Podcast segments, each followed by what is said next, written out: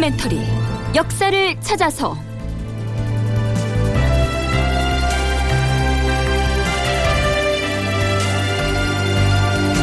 제 577편 유구국으로 떠밀려간 제주 사람들. 극본 이상락 연출 김태성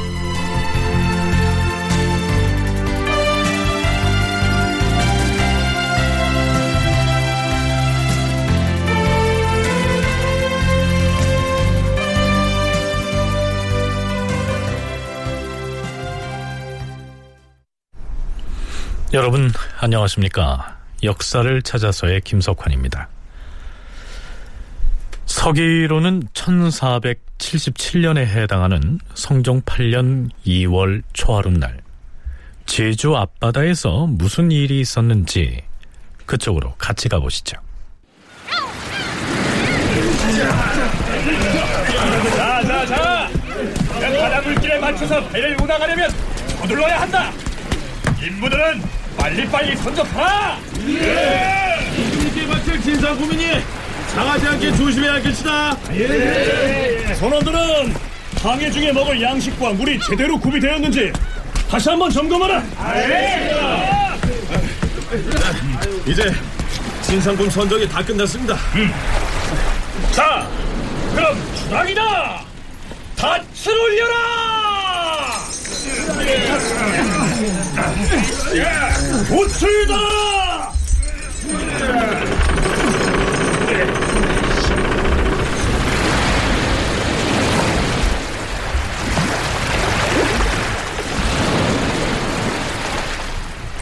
배한 척이 제주 포구를 떠나서 큰 바다를 향해 나아갑니다. 제주도에서 한양에 진상할 감자를 싣고 가는 말하자면 진상품 운반선이었던 것이죠.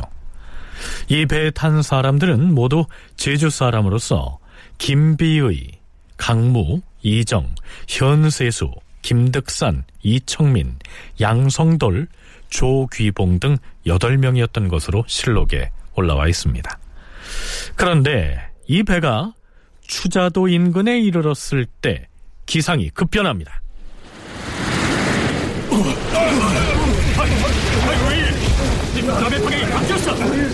동풍이 불고 있어요. 이대로 가면 엉뚱한 곳으로 표류할 텐데. 안 되겠어. 일단 보출 내려라! 아, 자 이제 어떻게 하죠? 하는 수 없지. 물결 따라 흘러가도록 맡겨두는 수밖에. 네, 이때부터 진상품 운송선은 바람 부는 대로 물결 치는 대로 정처가 따로 없이 표류하기 시작합니다. 자, 그 다음의 상황을 요약해서 잠깐 정리하자면 이렇습니다. 갑자기 크게 불어오는 동풍을 만나 자꾸만 서쪽을 향하여 표류하였다. 처음 출발한 날로부터 엿새째에 이르러서는 바닷물이 맑고 푸르렀는데 일회째부터는 바다의 물빛이 마치 뜨물과 같았으며 아흘에째에는 바람이 서풍으로 바뀌어서 배가 남쪽을 향하여 표류하였다. 열 하루째에는 함께 탄 사람들 중 김득산이 병이 들어 죽었다. 표류를 시작한 지 14일째에 이르렀을 때 작은 섬 하나가 보였다. 하지만 그 섬에 접안하려고 하다가 키가 부러지고 배가 파손되었다. 이때 현세수, 양성돌, 이청밀, 조기봉 등은 물에 빠져 죽고 김비의, 이정, 강무 등 세 사람은 가까스로 그 섬의 언덕에 올라 목숨을 건졌다. 자, 목숨을 건진 세 사람은 마침 근처를 지나던 두 척의 어선에 발견돼서 구조가 됩니다. 이들이 표류 끝에 도착한 곳이 어디냐 하면요. 유구국이었습니다. 지금의 오키나와죠. 자, 이 유구국은 이미 고려시대부터 우리나라에 사신을 보내서 특산품을 바치는 등 고려나 조선과 비교적 우호적인 관계를 유지해왔음을 이미 수차례에 걸쳐 소개한 바가 있습니다. 그러니까 이 당시는 일본 열도와는 별개로 독립왕국을 유지하고 있었던 것입니다. 서울대 규장각 송웅섭 선임연구원의 얘기 들어보시죠. 또 유구인들도 그렇게 제주도라든가 이런 섬들에 조선의 섬들에 표류하다가 이제 육지에 그 도착하게 되는 그런 일들이 많아 서로 이렇게 예, 이 표류인들을 아, 호송해주는 일들이 이전부터 있었어요. 그리고 이후에도 있고. 그래서 지속적으로 신분 관계를 유지하고 있었고요. 그러다가 이제 유구가 일본의 영향력들을 더 많이 받기 시작하는 것은 임진왜란 이후에 가면 17세기 이후에 이제 사스마본이 유구를 이제 침략을 하게 되고 그러면서 일종의 그 종속국으로 어, 삼는 어떤 그런 영향력들이 강화되고 그런 당시에도 사실 유구는 중국과 일본 그 양쪽에 아, 이제 조공 관계를 이제 맺으면서 일종의 독립성들을 유지하기 위한 노력들을 하는데 이것이 완전히 일본의 현으로 이제 전락이 되는 건 19세기 중반 이후라고 얘기할 수 있습니다. 그러니까 그 전까지는 조선과의 관계, 특히 조선 전기에 있어서 조선과의 관계에 있어서는 유구 이런 아, 표류인 쇠한 문제라든가 뭐 이런 것을 비롯해서 어, 나름대로 이제 친분 관계를 유지하고 있었고 우리나라의 선박이 표류해서 유구의 땅에 기착하는 경우뿐만이 아니고 유구의 배들이 풍랑을 만나서 제주도 등으로 표류해오는 일들이 자주 있었는데 서로 관계가 좋았던 만큼 이 표류해온 사람들을 송환해주는 전통을 이어오고 있었다. 뭐 이런 얘기입니다.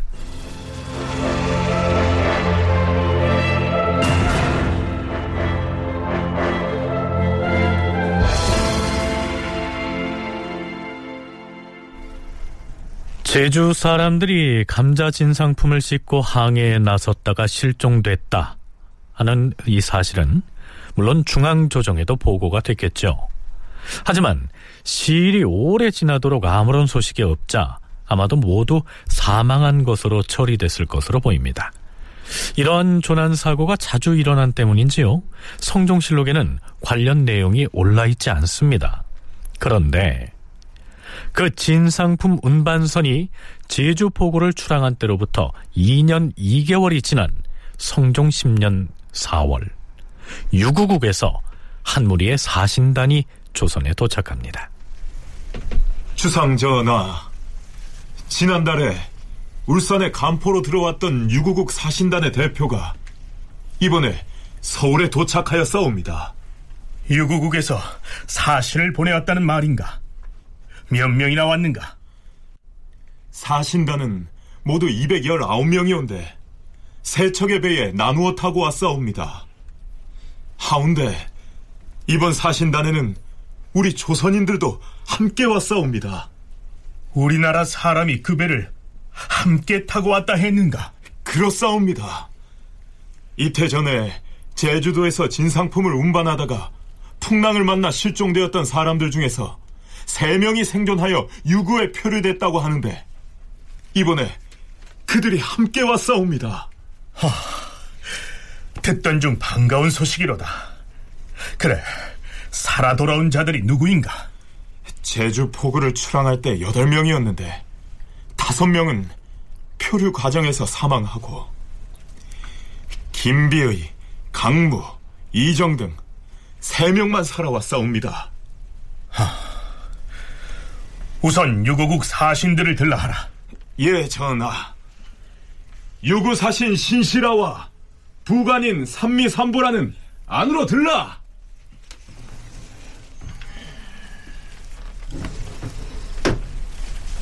그대가 유고국의 왕명을 받고 온 사신인가? 그러옵니다, 전하.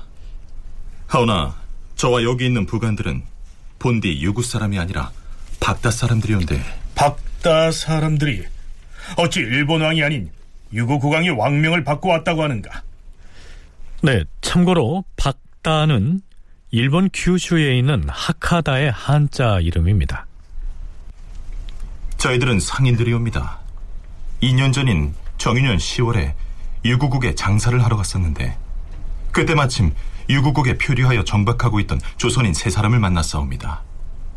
특별히 유구의 국왕이 조선 국왕 전하께 올리는 서계를 작성하여 저희에게 주면서 저희들로 하여금 표류한 세 사람을 조선으로 호송하라고 하였으므로 작년 7월 28일에 배를 출발시켜 나왔사옵니다.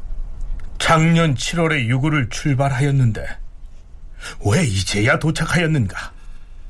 유구를 출발하여 다시 박다를 경유할 싸운데 일본에서 대내전과 소위전이 서로 싸워 혼란스러운 관계로 도중에 여러 달을 지체하였사옵고 또한 일기도와 대마도에 이르러 시위를 지체하다가 금년 4월 9일에야 배를 출발하여 5월 3일에 연포에 도착하였사옵니다. 자, 이렇게 된 사연입니다. 그러니까 비록 유구 국왕의 서계를 지참하고 온 유구의 사신이라고는 하지만 그들은 유구국의 관리나 외교관이 아니고요. 장사를 하는 일본의 상인들이었던 것입니다. 물론 이전에도 간헐적으로 유구에서 사신을 보내온 적이 있었는데요.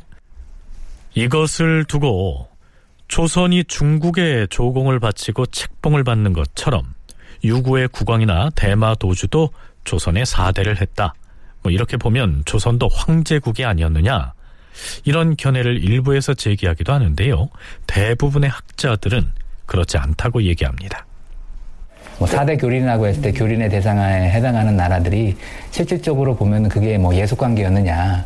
그리고 조선이 명예 조공 책봉 관계를 맺은 것이 그것도 예속 관계라고 얘기할 수 있느냐 이런 식으로 성적 문제에 대해서 어, 언급할 수 있듯이 아, 유구와의 관계도 그런 차원에서 그러니까 조공 책봉 관계는 어, 어떻게 보면 하나의 그 당시에 전근대 사회에서의 국가와 국가의 관계들을 매개하는 어떤 그런 틀로서 작용하고 있었고 어, 그런 차원에서 봤을 때 그런 그 유구와의 관계도 어, 조공이라고 하는 표현을 쓰긴 합니다만 아, 그것도 그 이웃 나라들과 관계를 맺는 방식으로 이해를 하시면 될 것 같습니다.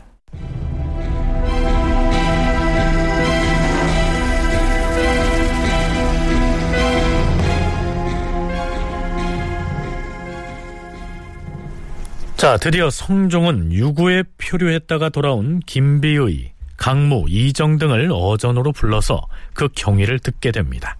하, 배가 파손되고 간신히 너희들 세 사람만 살아남았다 했는데 처음 너희들을 구조해준 어부들이 너희를 어떻게 대해주더냐? 해치하지는 않았느냐? 아유, 아니옵니다, 전하. 그 고기잡이 배의 어부들이 저희를 바다 위에 임시로 지어놓은 그 수상막으로 우선 데리고 가서는 죽을 끓여서 먹이는 등 보살펴 주었사옵니다. 그런 다음에 집으로 데리고 가서는 마을 사람들이 한 집씩 돌아가면서 밥을 먹여 주었사옵니다. 그 섬의 이름이 무엇이라 하더냐? 예, 그 유니 시마라 하였사옵니다. 아, 그, 그들 말로 이 시마는 곧 섬을 일컫는다 하였사옵니다. 그럼 그곳 사람들의 생김새나 차림새는 어떠하더냐? 아, 아, 예, 예, 예, 예, 예. 저, 전하, 그, 키가 장대하고 수염이 무척 길었사옵니다. 그 여자의 경우 일어서 있으면 머리털이 땅에 닿고, 그 남자는 앉아 있으면 수염이 무릎에까지 이르러 싸웁니다. 어, 언어와 의복이 외인들과는 달랐사옵니다. 예, 전하. 신들이 조선국이라는 세 글자를 풀잎에 써서 보여주었으나 알아보지 못하였사옵니다. 거기서 여섯 달을 머물게 되었는데 어느 날 섬사람 13명이 신들을 작은 배에 태우고서 동쪽을 향하여 이틀 낮 하룻밤을 가서 다시 정박하였사온데 그 섬 이름은 소내도였사옵니다. 거기서 또 어디로 갔느냐? 거기서 그 다섯 달을 머문 뒤에 섬 사람 다섯 명이 우리들 아니 그, 그, 그 저희들을 이끌고 그 소형 선박에 태워서 동쪽을 향하여 하루 동안에 가서 뭐 페돌마도라는 섬에 정박하여 싸우며 거기서 한 달을 머문 다음 섬 사람 다섯 명이 또 저희들을 이끌고 작은 배를 타고서 뭐 동쪽을 향해 가서 이 발레이도에 머물러 싸웁니다. 예, 예, 예. 그, 그 발레이도에서 한 달을 지나 그 섬 사람 다섯 명이 우리들을 인솔하고 작은 배를 타고 동쪽으로 향하여 하루를 가서 후이시마도에 정박하여 싸웁니다. 그, 이 한 달을 머물다가 섬사람 10명이 우리들을 이끌고 중선을 타고 동쪽으로 향하여 하루낮 하룻밤을 가서 탈라마도에 머물렀습니다. 예, 거기서 한 달을 유한 뒤에 섬사람 8명이 신들을 이끌고 작은 배를 타고 동쪽을 향하여 하루를 가서 이라 파도에 머물러 싸운데 위에서 말한 각 섬들에 사는 사람의 언어와 의복은 유니시마와 서로 비슷해 싸웁니다. 예, 예, 예, 예. 이들은 그 뒤에 페라미 고도로 이동했고요. 거기에서 다시 배를 타고 유구국의 관부가 있는 해변에 이르렀다가 드디어 관부로 인도돼서 유구의 국왕을 만나게 됩니다. 이들이 거친 섬들은 한자로 팔중산 열도라고 불리는 대만의 동쪽에 위치한 아에야마 지혜도입니다. 사학자 김재승은 한국 유구국 간의 표류에 의한 문화적 접촉이라는 논문에서 이렇게 기술하고 있습니다. 유구국은 한반도에서 워낙 멀리 떨어져 있는 섬나라로서 물산이 풍족한 지역도 아니었고 중국이나 일본과 같이 빈번한 상호 교류를 가질 수 없는 지역적 여건으로 인하여 조선이 적극적인 관심을 보이지 않던 지역이다. 따라서 사신의 왕래와 같은 공적인 교류는 극히 제한적일 수밖에 없었고 오히려 해상 교통로를 통한 상호 접촉은 기상과 해류상의 여건으로 인하여 빈번하게 발생할 자연적 조건을 가지고 있었다. 자, 이게 무슨 얘기냐면요. 조선과 오키나와는 거리상으로 너무 멀고 외교적으로도 국익을 크게 기대할 수 있는 상대가 아니었기 때문에 사신단 파견을 통한 공적인 교류보다는 항해 중인 양쪽의 선박이 강한 계절풍의 영향을 받아서 상대적의 표류에서 접촉하는 빈도가 더 높았다는 겁니다. 자, 그건 그렇고요. 성종은 유구국의 표류했다가 돌아온 김비의 등이 들려주는 얘기에 아주 유별나게 호기심이 발동했던 모양입니다. 유구의 국왕이 행차하는 것을 보았다 하지 않았느냐? 왕이 어떻게 생겼더냐? 왕이 탄 가마는 또 어떻게 생겼으며 호위하는 사람들은 또 어떠하더냐? 그 어느 날에 국왕이 황금으로 꾸민 가마를 타고 행차를 하였사온데 앞과 뒤에서 호위하는 의장이 매우 성대하였사옵니다. 예, 예, 맞습니다. 예, 예, 예. 또한 그 10여 세가량 돼 보이는 사내 아이가 말을 타고 수행하는데 그를 호위하는 병사들의 행렬이 매우 성하였사옵니다.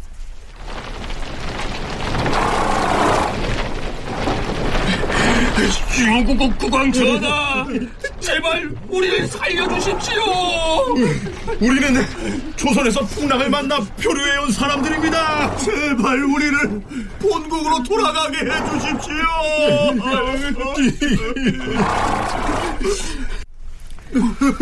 지금 저들이 무엇라 하는 것인가? 예, 저들은 조선에서 조난을 당하여 떠밀려온 표류인들은 음.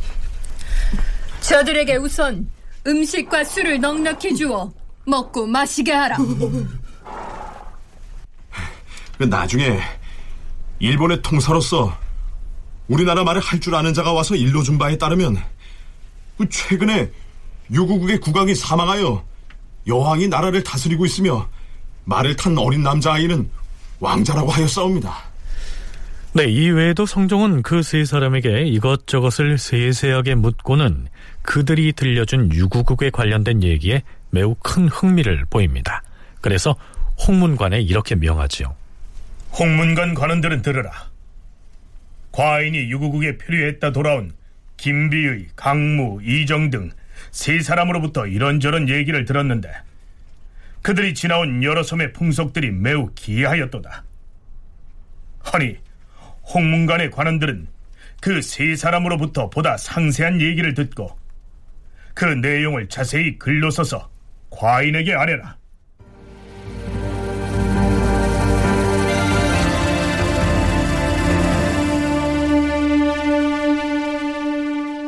이렇게 해서 홍문관의 관원들이 유구에 표류했다가 돌아온 세 명의 제주 사람으로부터 진술을 듣고 기록을 합니다.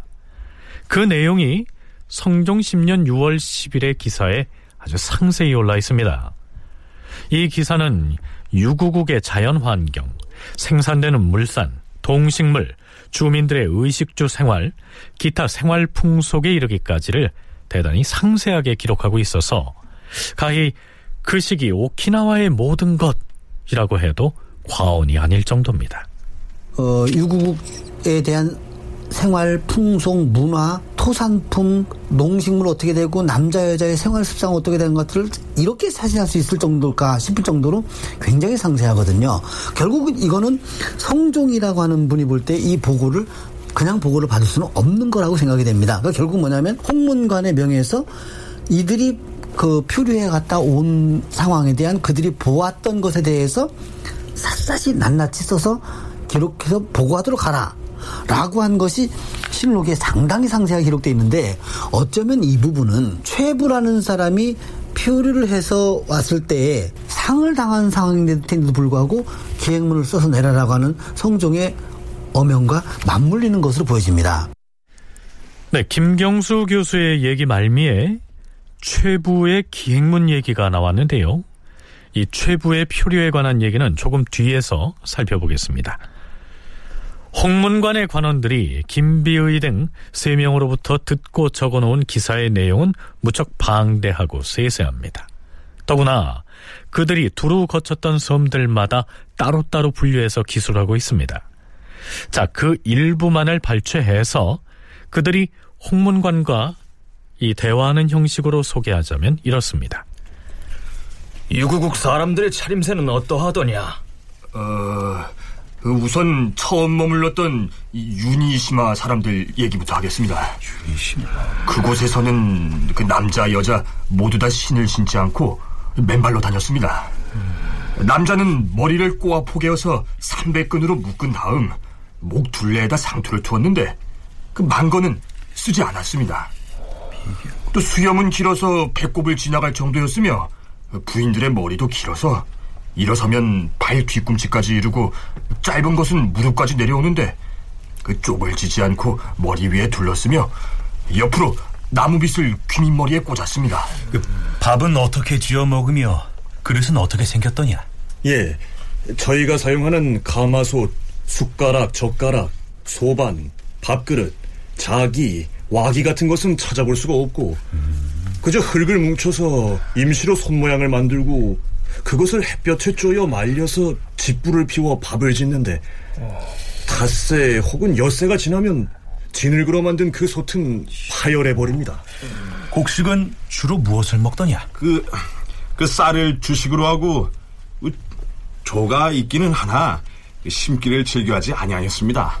음, 그 밥은 대나무 상자에 담아서 손으로 뭉쳐 덩어리를 만들되 주먹 크기와 같이 하고 작은 나무 괴짝을 사용하여 각각 사람 앞에 밥상처럼 놓고 먹습니다.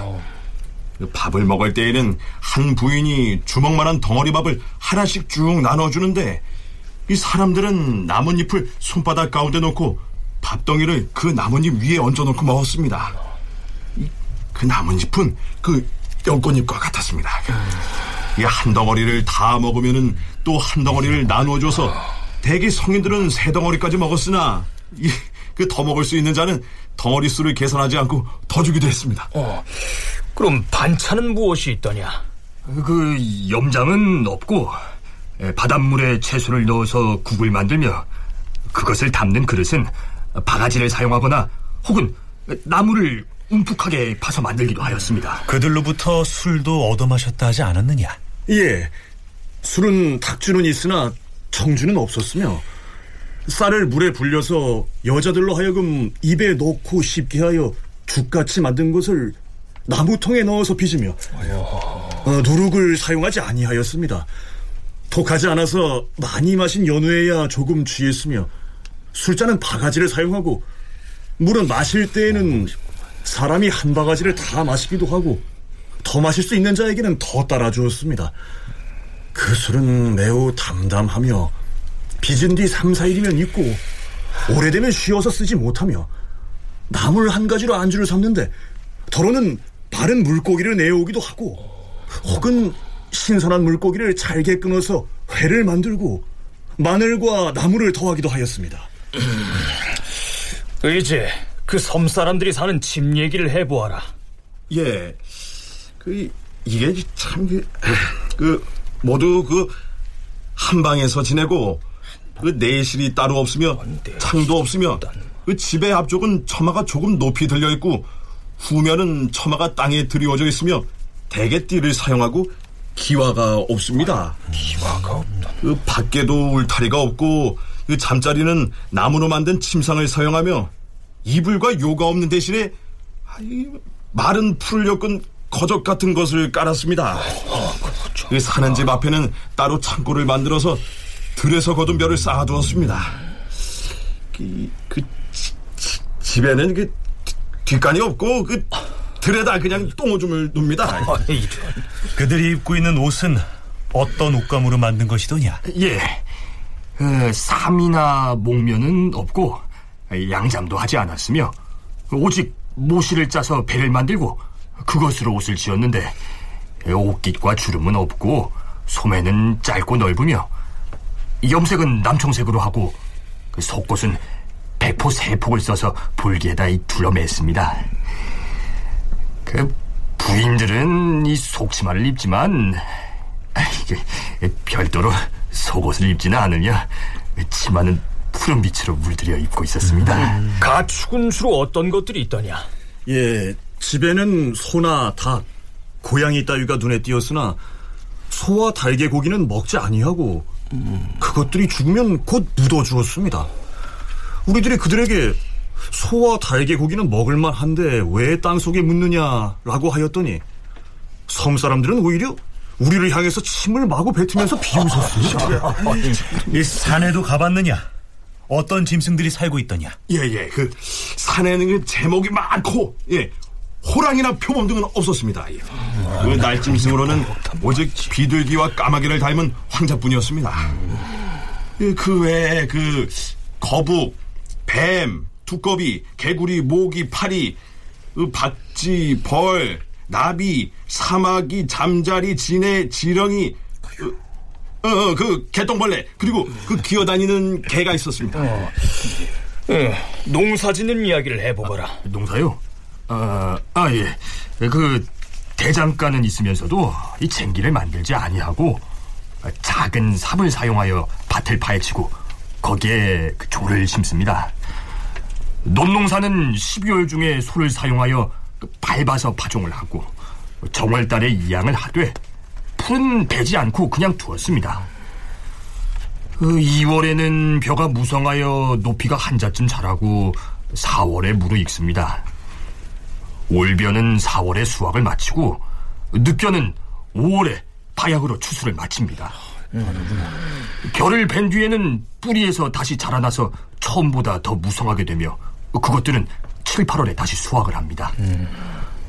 수확하기 전에는 사람들이 모두 근신하여 이 비록 말을 하더라도 소리를 크게 하지 아니하고 입을 오므려 휘파람을 불지도 아니하며 혹 풀잎을 불어 소리를 내는 자가 있으면 막대기로 일을 못하게 금하다가 수확을 한 뒤에야 작은 피리를 부는데 그 소리가 매우 가냘펐습니다. 예, 예.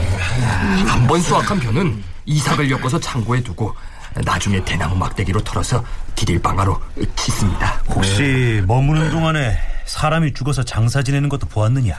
예.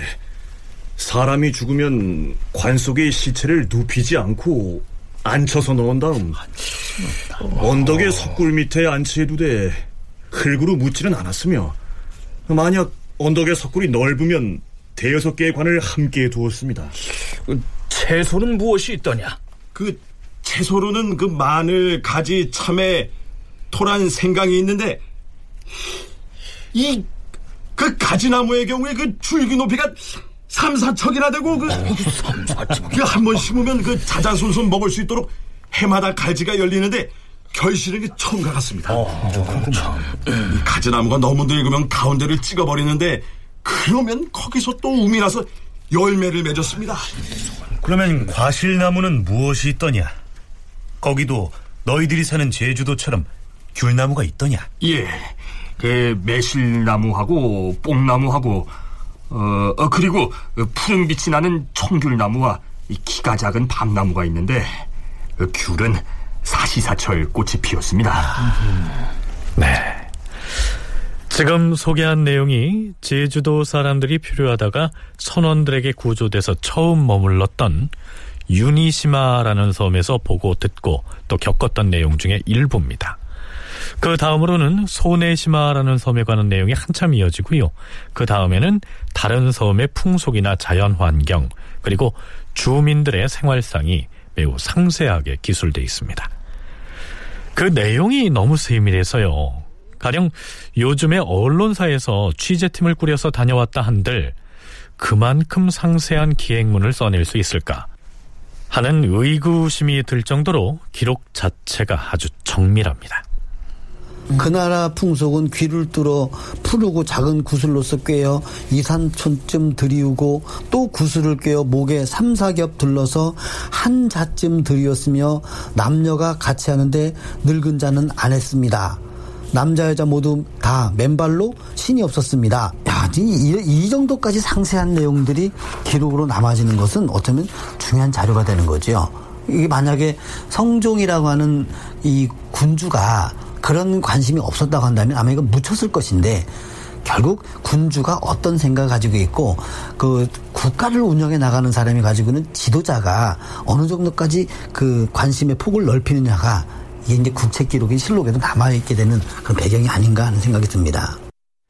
유구국의 거의 전반을 아우르고 있는 세세한 내용들이 성종실록의 실록으로 아주 기록으로 남을 수 있었던 것은 물론 홍문관의 관원들이 요령 있게 이야기를 이끌어내서 잘 기록한 때문이기도 했지만 뭐니 뭐니 해도 실제로 경험하고 온 사람들의 아주 비상한 기억력과 관찰력이 있지 않았다면 불가능했겠죠. 일단은 표류했던 김비라고 하는 사람이 좀 똑똑한 사람이지 않았을까. 상당히 기억력이 좋고 표현력이 훌륭했기 때문에 이러한 기록들이 남아있을 수 있지 않을까. 일단은 원소스라고 할 수 있는 이 김비, 김비의 진술이 있어야만 가능한 건데, 이 소스 자체가 나름대로 괜찮았던 그런 의미에서는 김비라고 하는 사람이 어, 나름대로 뭐 학식이라든가 이런 것들은 부족할지는 모르겠지만 어, 굉장히 좀 영민했던 기억력이 좋은 사람이라고 생각 물론 추정입니다만 그런 생각이 들고요.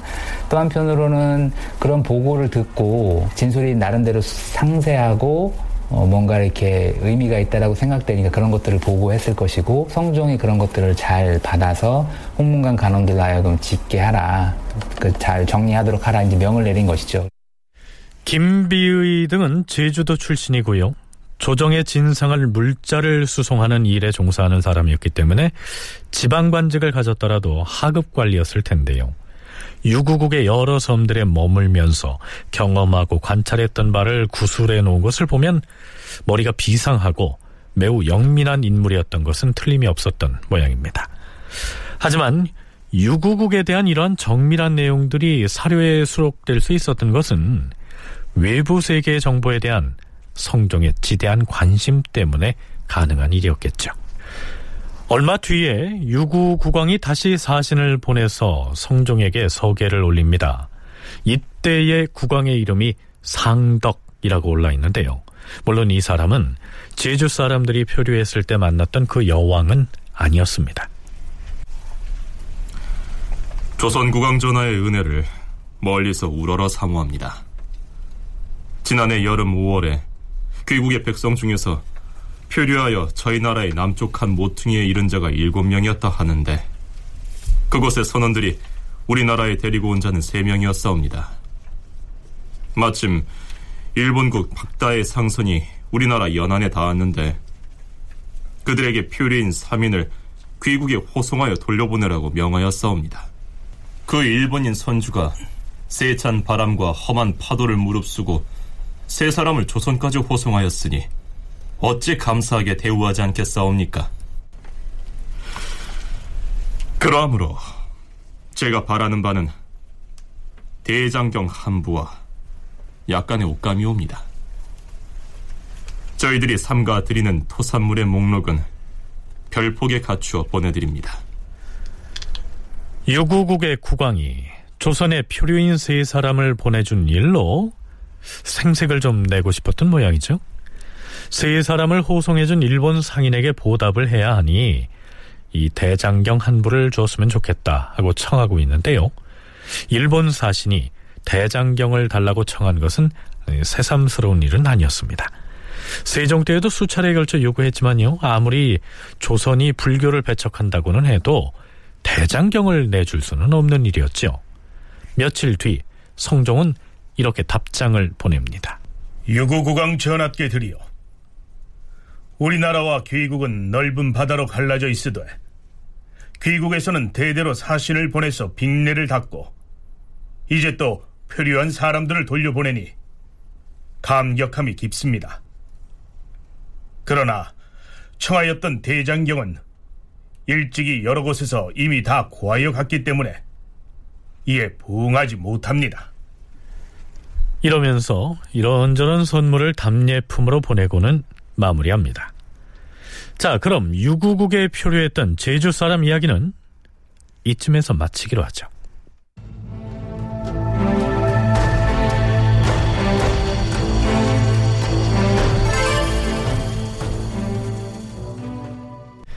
네, 이제부터 우리는 성종제위기에 발생했던 또 하나의 표류 이야기를 하려고 합니다.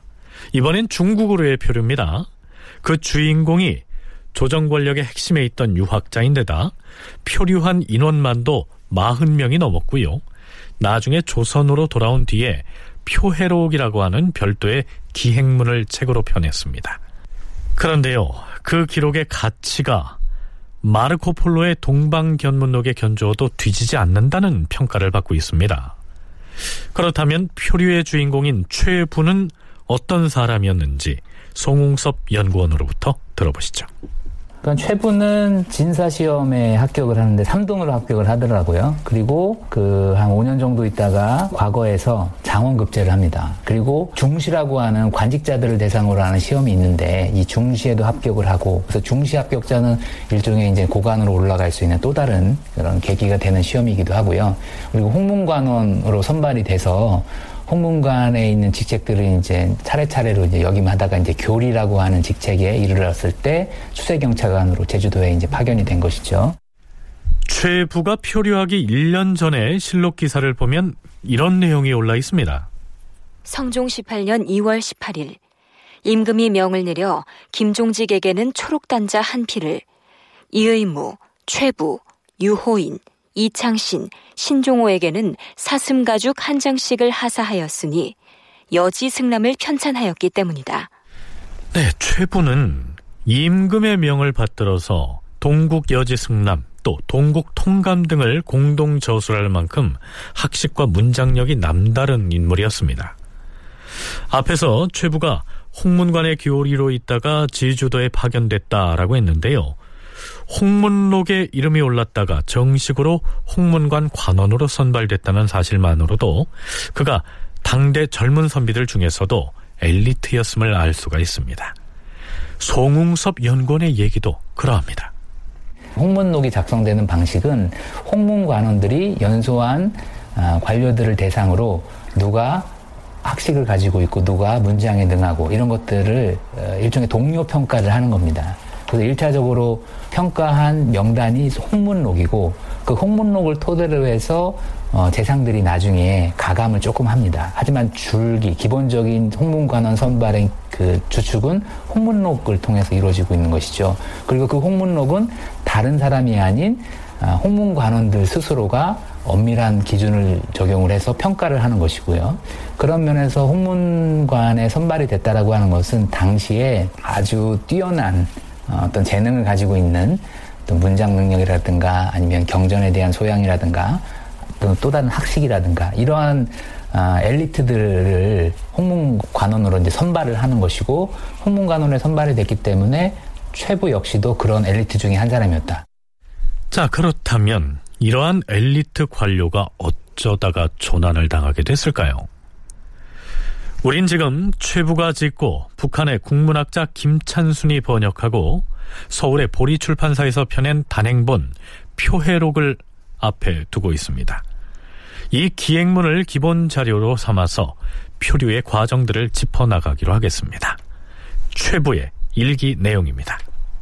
성종 18년 9월 17일 제주에 있는 새읍의 추수의 경차관으로 임명되었다.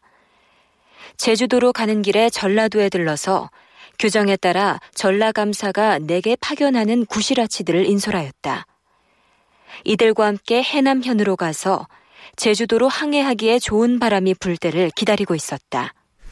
네, 해남에서 제주로 건너가기 위해서 기다리고 있었다는 때가 9월 17일이었습니다. 실제로 배를 타고 제주에 건너갔다는 날짜는 거의 두 달 뒤죠. 11월 12일이었습니다. 그러니까 날씨나 풍향 그리고 파도, 조류 등을 잘 맞춰서 뱃길을 열기 위해 얼마나 신중하게 준비를 하고 관찰했는지를 알 수가 있습니다. 네, 앞에서 최부가 추쇠경차관으로 제주에 갔다고 했는데요. 이 추쇠경차관이 어떤 임무를 띈 관직인지 김경수 교수의 설명 먼저 들어보시죠. 경차관이라고 하는 것은 어, 조선 정부에서 이제 운영했던 제도적 장치도 하나인데요. 중앙 정부의 필요성에 따라서 특수 목적 임무를 띠고 지방에 파견된 관직을 우리가 경차관이라고 합니다. 근데 최부가 성종 18년에 제주읍에 추쇠 경차관으로 갔던 것은 추세가 결국은 잡아들이는 거거든요. 그래서 다른 곳으로 도망간 여기서는 이제 제주읍이니까 제주로 도망간 백성을 잡아서 송환 처리하는 그런 임무 그 직책이 추세 경차관이었었습니다. 이렇게 부임을 해서 경차관의 임무를 수행하고 있었겠죠. 참고로 최부는 전라도 나주 출신이었습니다.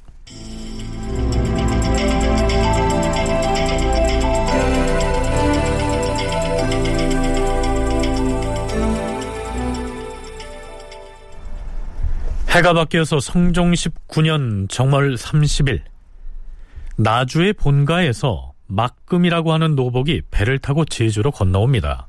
최부는 깜짝 놀랐겠지요? 나리 소인이 옵니다.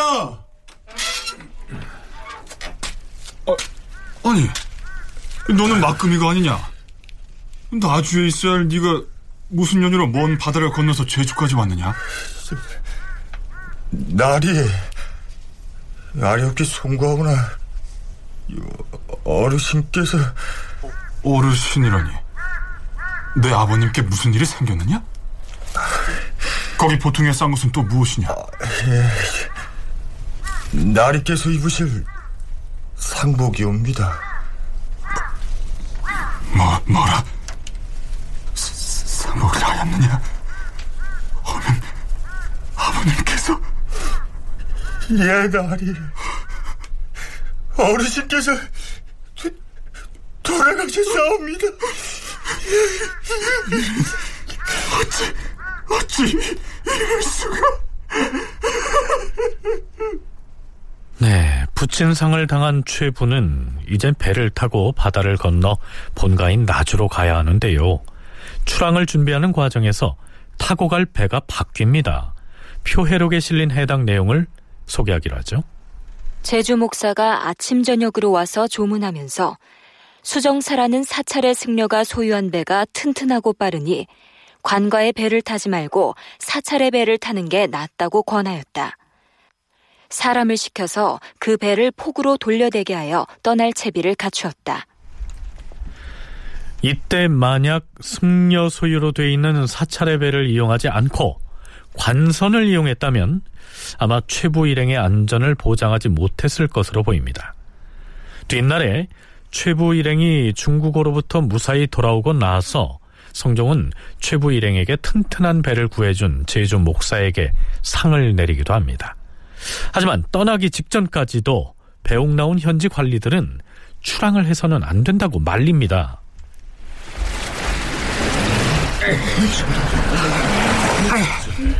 경찰관 나리 우리는 이 섬에서 나고 자랐기 때문에 이쪽 바닷길은 경험이 있습니다.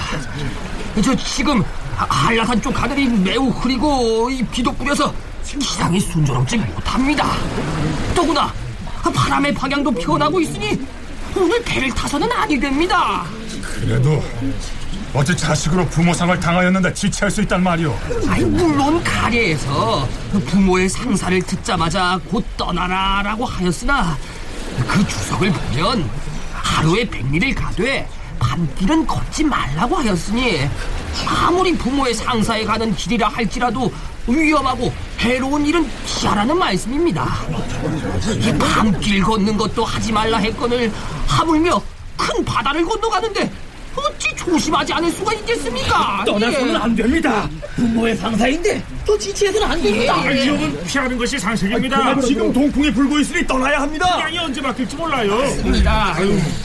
자, 이렇듯 해가 중천에 오를 때까지 논란이 이어지자 결국 최부가 결정을 내립니다. 걱정해 주는 것은 고맙습니다만 이제 출항을 하겠습니다. 자, 함께 갈 사람들은 모두 승선하라! 출항하라!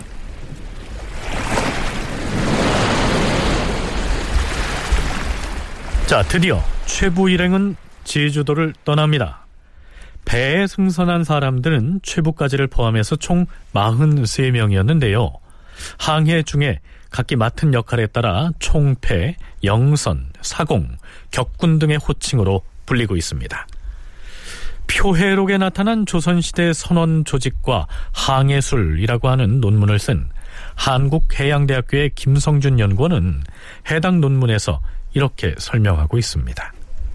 조선시대 조은선 운항의 조직과 비교해 보았을 때 최부와 동승한 사람들 가운데 사공과 격군은 배를 직접 운항하는 일을 맡은 선원이라는 것은 의문의 여지가 없고 조은선에서 관리역이었던 영선도 좋은 지역이 아니었던 제주도에서는 배를 직접 운항하는 선원의 최고 우두머리였다고 할 수 있다.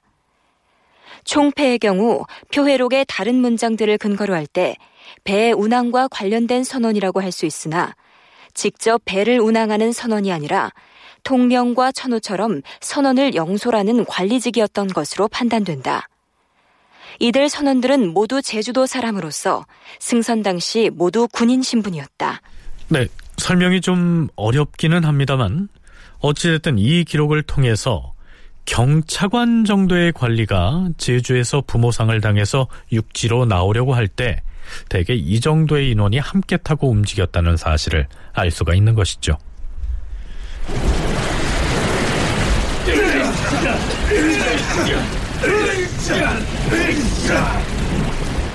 그런데 노를 저어서 한 오리쯤 갔을 때 사방을 살펴보던 우두머리 군인인 권산이 최부에게 뱃머리를 돌리자고 제안합니다.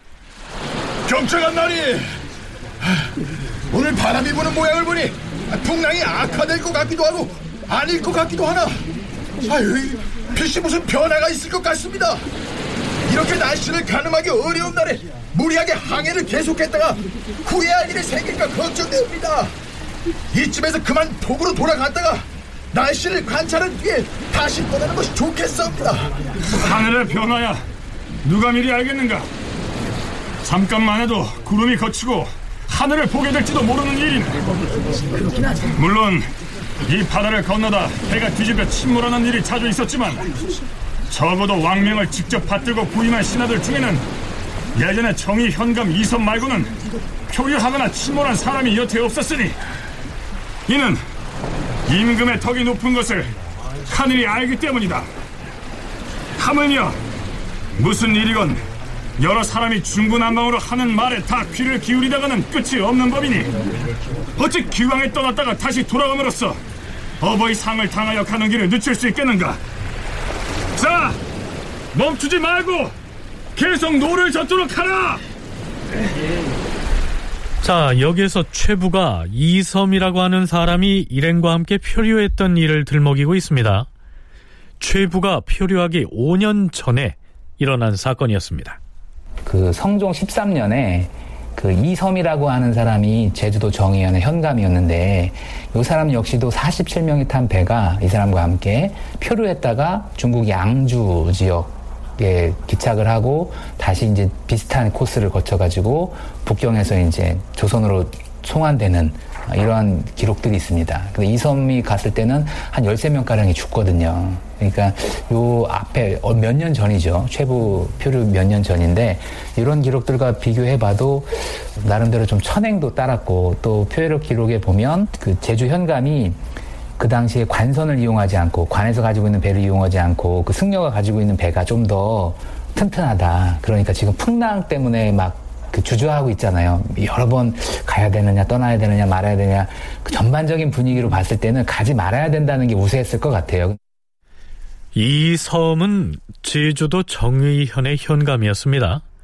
그가 표류했던 과정은 성종 14년 8월에 실록 기사에 나타납니다. 천추사 박건이 북경으로부터 돌아왔는데 표류하였던 이 섬이 따라와서 복명하였다. 임금이 이 섬을 인견하고 표류하였던 일을 물었다. 조상 전하, 신이 정의 현감으로 있다가 관직에 교체되어서 지난 2월 29일 제주를 떠나 바다로 나아갔사온데 추자도 심리 남짓 못 미치자 동풍이 강하게 불어왔사옵니다. 게다가 운무가 사방에 꽉 차고 장대비가 마치 물을 붓는 것 같이 퍼부었사오며 성남 파도가 산과 같아서 동서를 분간할 수가 없었사옵니다.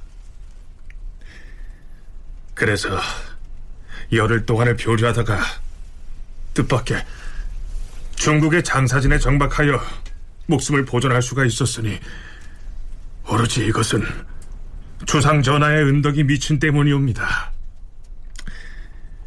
표류 중에 배가 몹시 고파서 여러 사람이 나무구멍을 마찰시켜 불을 피우긴 했사오나 마실 물이 없어 바닷물로 밥을 지은 탓에 너무 짜서 먹을 수가 없었사옵니다. 그걸 먹은 사람들은 갈증이 나서 다시 바닷물을 마시니 갈증이 더욱 심하였사옵니다.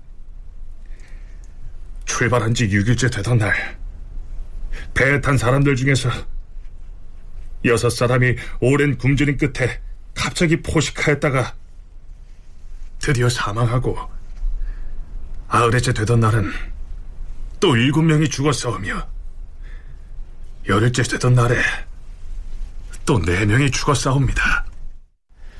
네, 이상은 제주도 정의 현감이었던 이섬 일행이 육지로 나오다가 표류해서 중국으로 갔던 정황을 성종에게 보고한 내용입니다. 그렇다면 최부가 탄 배는 안전했을까요? 배가 드디어 문제 추자도 쪽으로 진입합니다. 추자도 인근의 초란도라고 하는 작은 섬으로 접안을 하려고 했지만 여의치 않았던 것으로 기록되어 있습니다. 이윽고 비가 쏟아졌다. 이미 날이 저물어 어둠이 짙어졌다. 초란도에 배대는 자리가 가까워졌을 때 썰물의 물살이 몹시 급해졌고 하늘이 깜깜하였다. 못 들어가는 것이냐? 물살에 떠밀리고 있으니 힘좀 노를 저어야 섬에 접안할 수 있을 것 아닌가? 이런 날에 배를 떠났는데 이게 잘못인데 이런 세계에 배를 돌리자고 했는데도 고집을 부리더니 이게 무슨 꼴이야 네, 평시 같으면 노젓는 선원인 격군이 왕명으로 파견된 경차관을 감히 똑바로 쳐다볼 엄두도 내지 못했을 텐데 위급 상황이 닥치자 반발심을 표출해서 말을 잘 듣지 않는 사태가 벌어진 것이죠.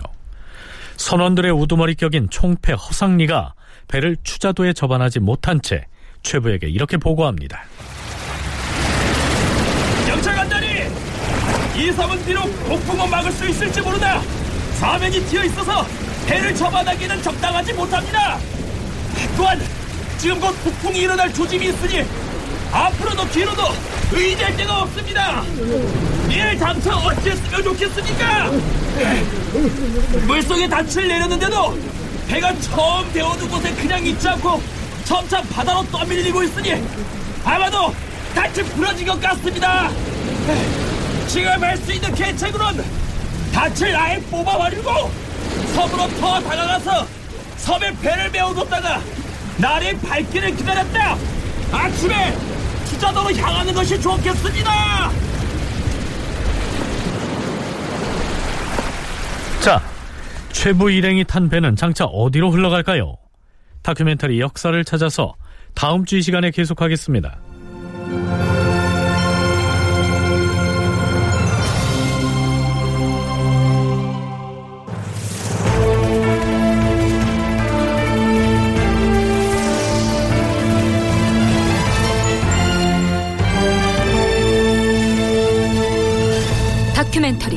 역사를 찾아서 제 577편 유구국으로 떠밀려간 제주 사람들 이상락 극본 김태성 연출로 보내드렸습니다.